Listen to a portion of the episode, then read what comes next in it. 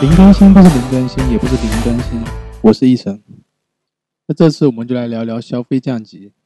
今天我跟 Cody 在外面看到了一个大展牌，他说这肯定是某某运动品牌的员工内购会。其实现在在福建内的所有运动品牌都是这么玩的，嗯，专柜增加卖商品，但是背地又在搞很多什么，呃，打折促销啊，员工内购会，甚至什么最后一天。其实那个最后一天，你每天去看它都是最后一天。那为什么这么玩呢？其实他们是在榨取消费者的最大价值。呃，什么是消费者榨取消费者最大价值？也就是最小化的去减少消费剩余。呃，消费剩余怎么计算呢？比如，如果你买三百块的鞋子，A 用户可能会心理价格会去花三百块钱去买这个鞋子，但是 B 用户的心理价格价位只是两百块。那这个时候，你如果定价在三百块，那么就会损失 B 用户；但你如果定价在两百块，你就赚不到 A 用户的一百块钱。那这时候消费剩余就是一百块。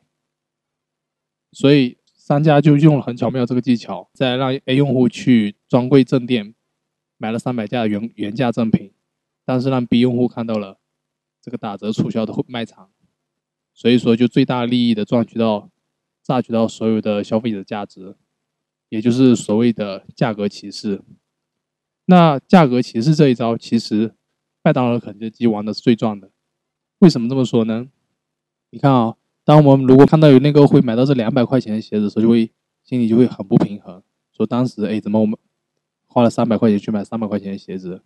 这种内购会场就会导致消费者心里有价格不平衡。但是肯德基和麦当劳他们推出了优惠券这个机制，其实优惠券这个东西他们是对所有人开放的，就所有人在只要你在收银台面前前一刻找到这个优惠券码，展示给售货员，你就可以使用这张优惠券，减的优惠力度不大，一般是。两三块钱，三五块钱，但是它不会让人有那种就是你用没有使用这个优惠券感到心里不平衡。正因为肯德基和麦当劳是这种快餐消费行业，也就很多人其实他不愿意花时间和精力去搜索这种优惠券，来嗯达到少量的价格优惠，所以说他可以在对价格敏感敏感的人使用优惠券信息。而对价格不敏感的人，像我们这种，呃，可能想快速点单的人，那么就不会去搜索、检索这种优惠信息。这也就使麦当劳和肯德基商家最大程度的赚取到我们的用户价值、消费价值，而达成最少的消费剩余。所以，优惠券其实是一个很有意思的玩法。像聊优惠券，又得聊聊它的鼻祖。其实最早的优惠券是可口可乐公司。呃，当时可口可可乐公司的这个人是手抄的优惠券，手抄了几万份优惠券信息，才得以让可口可乐公司在一瞬间风靡起来。其实可口可乐公司最厉害的还不是玩优惠券这一招。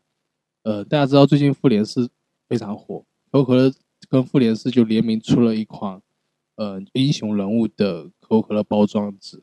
比如上面印有什么绿巨人啊、黑寡妇啊这种联名包装纸，但你要集齐一套，那你可能不一定要买几十箱才能中这一套、中全套的。那现在这些包装品已经到黄牛手上，就是价格已经抬高几倍在卖，这给可口可乐公司带来了一个非常大的营销收入。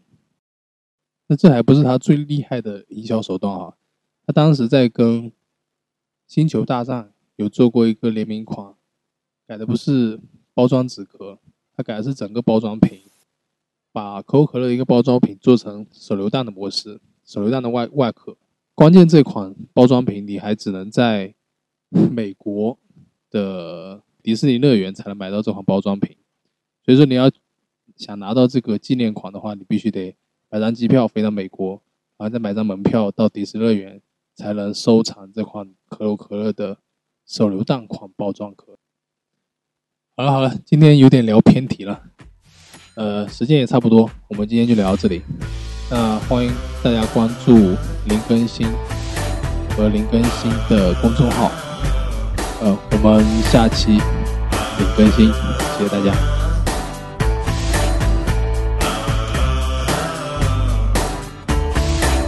Don't need No medicine, no therapy, no pills. Don't need no kudos, no fortune to get my thrills.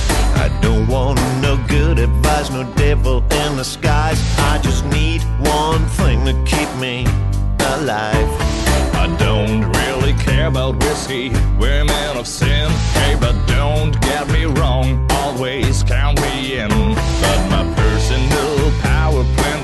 personal sun makes my motor run. It's my personal song. Goes like this. Goes like this. Goes like this.